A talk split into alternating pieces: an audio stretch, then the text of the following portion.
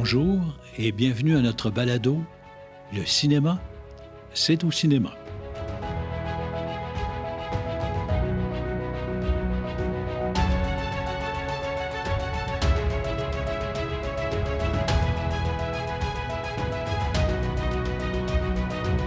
Épisode intitulé Le dilemme du cinéma québécois.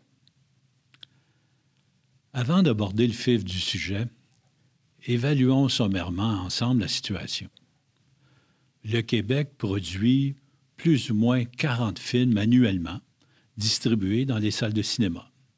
Films qui, selon la faveur du public, peut accaparer une part de marché qui oscille entre 18,2% en 2004, année faste où il y avait de grands succès, à 4,8% en 2012, année où l'acceptation du public n'était pas là, les films étant possiblement plus pointus.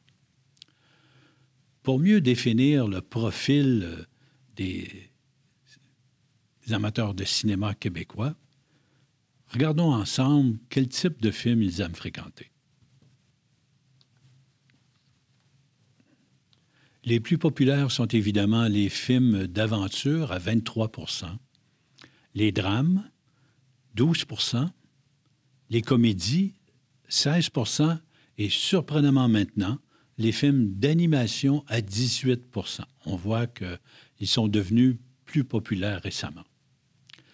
Et enfin, pour euh, avoir un portrait encore plus clair, si on regarde euh, les plus grands succès du cinéma québécois qui ont été répertoriés depuis 1985 à titre d'admission, donc, la liste des dix meilleurs films commence par le numéro un. C'est le film Séraphin de 2002, qui a fait 1,3 million, suivi de Bon Cop, Bad Cop, en troisième position de Père en flic, en quatrième La Grande Séduction, en cinquième place Les Boys, et en sixième, ben, Les Boys 2. Septième position, Les Invasions barbares. Là, on descend en bas du million d'assistance à 913 000 admissions. En huitième position, encore une fois, les Boys numéro 3. Donc, la trilogie a été des plus populaires. En neuvième, Crazy. Et pour la dernière position, la dixième, Ma vie en cinémascope, qui était évidemment la vie de Alice Robbie. Euh, il faut aussi signaler des performances exceptionnelles qui datent d'avant. Sans contredit, le film euh, Aurore l'enfant martyr des années 50 est un des succès qui a attiré le plus de monde au fil des années. Et que dire du film Deux femmes en or dans les 70 où c'était l'éveil des Québécois au cinéma érotique en salle de cinéma. Donc c'était euh, des succès euh, vraiment remarquables. Mais à la lecture de notre liste des dix meilleurs, il se dégage que six d'entre eux sont des comédies. Et vous savez, les grands succès au cinéma québécois, pour les salles, ont toujours fait la différence. Entre une bonne et une mauvaise année, il y a un film québécois. Un film québécois qui est accepté et qui comble aussi, il faut le dire, euh, le, fait que les Américains n'ont pas toujours euh, produit des films qui correspondent au goût d'ici à savoir les films d'humour américains sont de loin différents des nôtres.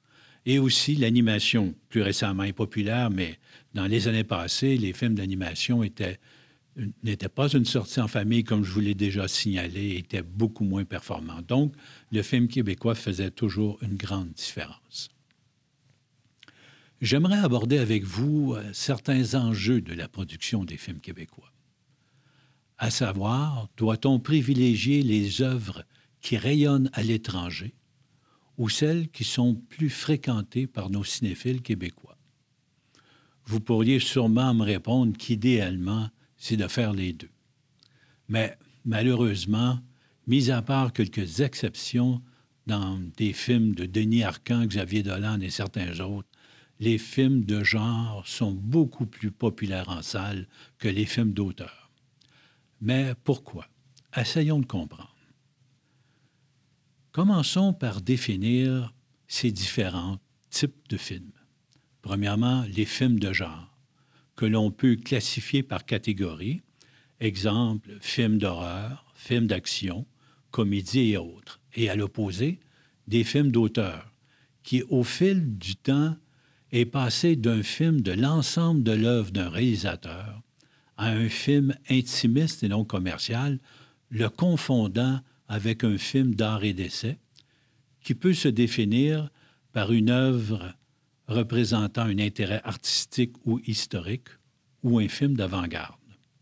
Mais pour moi, tout film a un auteur, et le film d'auteur ne serait-il pas un genre par lui-même?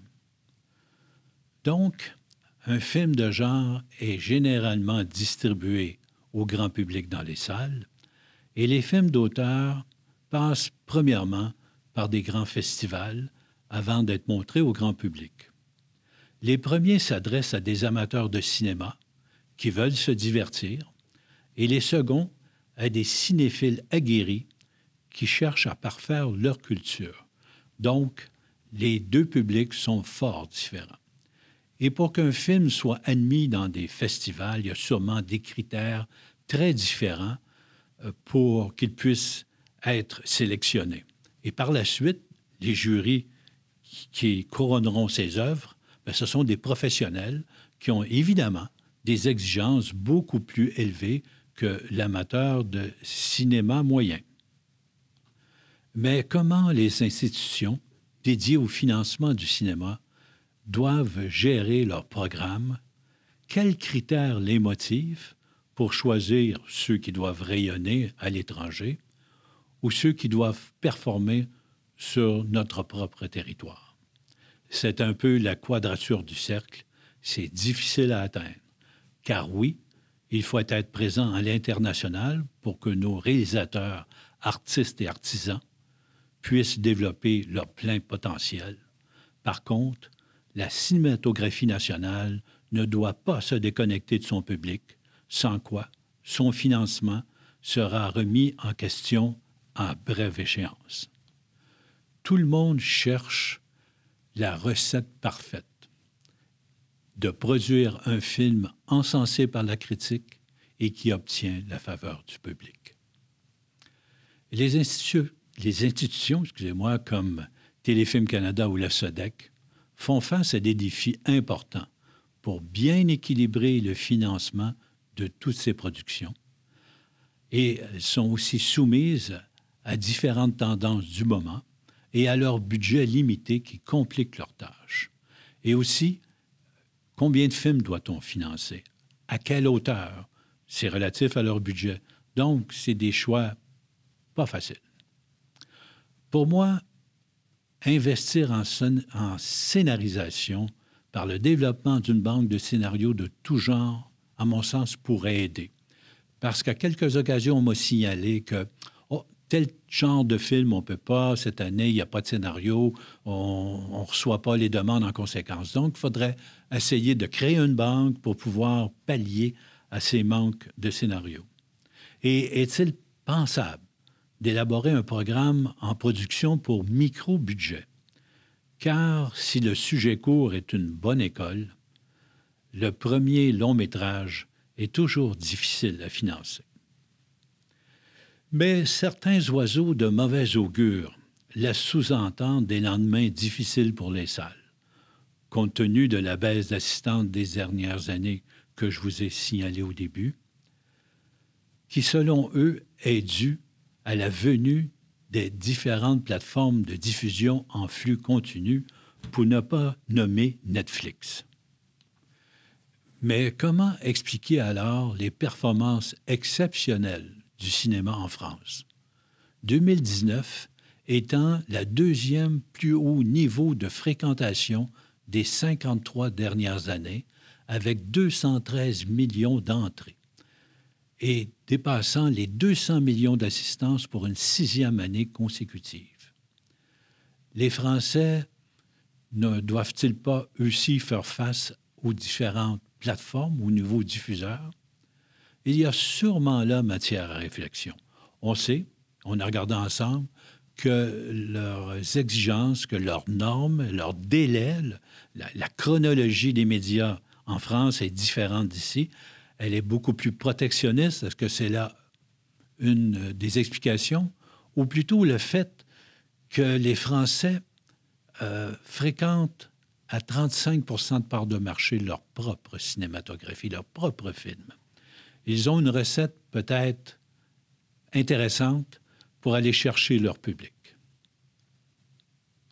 Pour en revenir à nos oiseaux de mauvais augure, euh, ceux qui nous, euh, nous prétendent que le cinéma, comme c'est comme il y a 30 ans, on revient à la même chose, le cinéma maison. Je ne sais pas si vous vous souvenez, euh, le début des magnétoscopes, il y a fort longtemps, là, plus de 30 ans. Et on pouvait enfin voir un film à la maison sans interruption, euh, présenter le film qu'on voulait au moment qu'on voulait. C'est extraordinaire. Et de là, ben, on a développé des clubs vidéo. Et les clubs vidéo qui devaient être euh, ceux qui enterrent les salles de cinéma, ceux qui devaient les faire disparaître.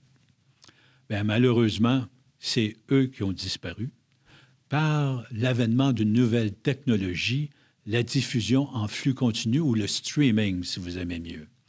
Il est bien évident que cette technologie-là, pour regarder des films à la maison, les sélectionner directement et sans être obligé par la suite d'y retourner et de se faire imposer une pénalité de retard dans certains cas, c'était beaucoup plus populaire. Mais bien que les clubs vidéo ont disparu, que euh, Netflix et ses compétiteurs sont dans le marché, il faut dire en passant depuis plus de dix ans, les salles de cinéma sont toujours présentes. Pourquoi? Parce que je pense qu'effectivement, la compétition, on compare des pommes avec des oranges en disant le cinéma maison ou Netflix fait compétition parce qu'on est à la maison, on peut voir les films qu'on veut.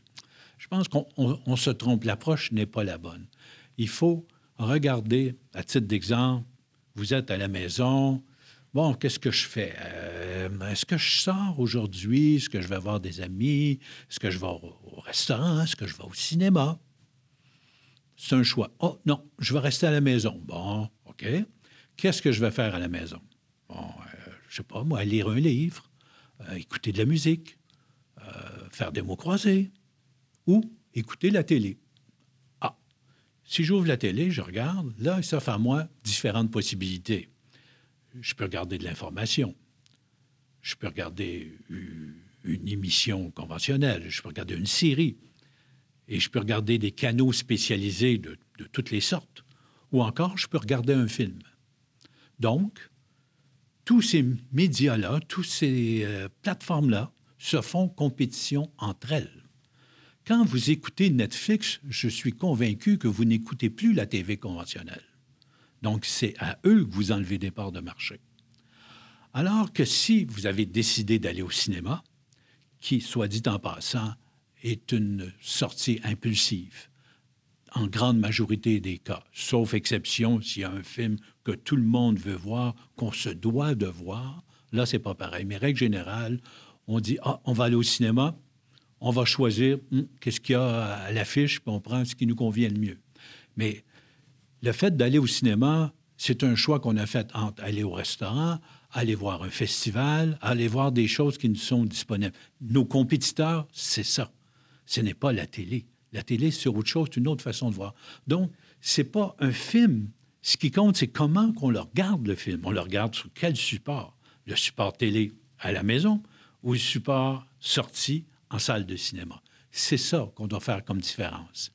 Et euh, l'approche, à ce moment-là, n'est pas la même. Et je pense que ça explique en partie pourquoi euh, les salles sont encore là. Ils sont là pour longtemps. Et euh, avant, de conclure, quand j'ai fait mes recherches, j'ai trouvé quelque chose d'intéressant qui peut peut-être vous intéresser également, à savoir les informations sur les films américains qui ont le plus performé de tous les temps, mais euh, j'aimerais vous le communiquer, euh, la courte liste du box-office américain corrigée par rapport à l'inflation. Donc, euh, pas juste en, argent absolu, mais en argent compte tenu de l'inflation. Donc, la position numéro un, ce serait le film Autant en emporte le vent, qui est sorti en 1939. En deuxième, Star Wars, épisode 4, en 1977. Le troisième, La Mélodie du bonheur en 1965, suivi de E.T. l'extraterrestre en 82. Par la suite, Titanic. Et l'autre position suivante, Les Dix Commandements en 1956.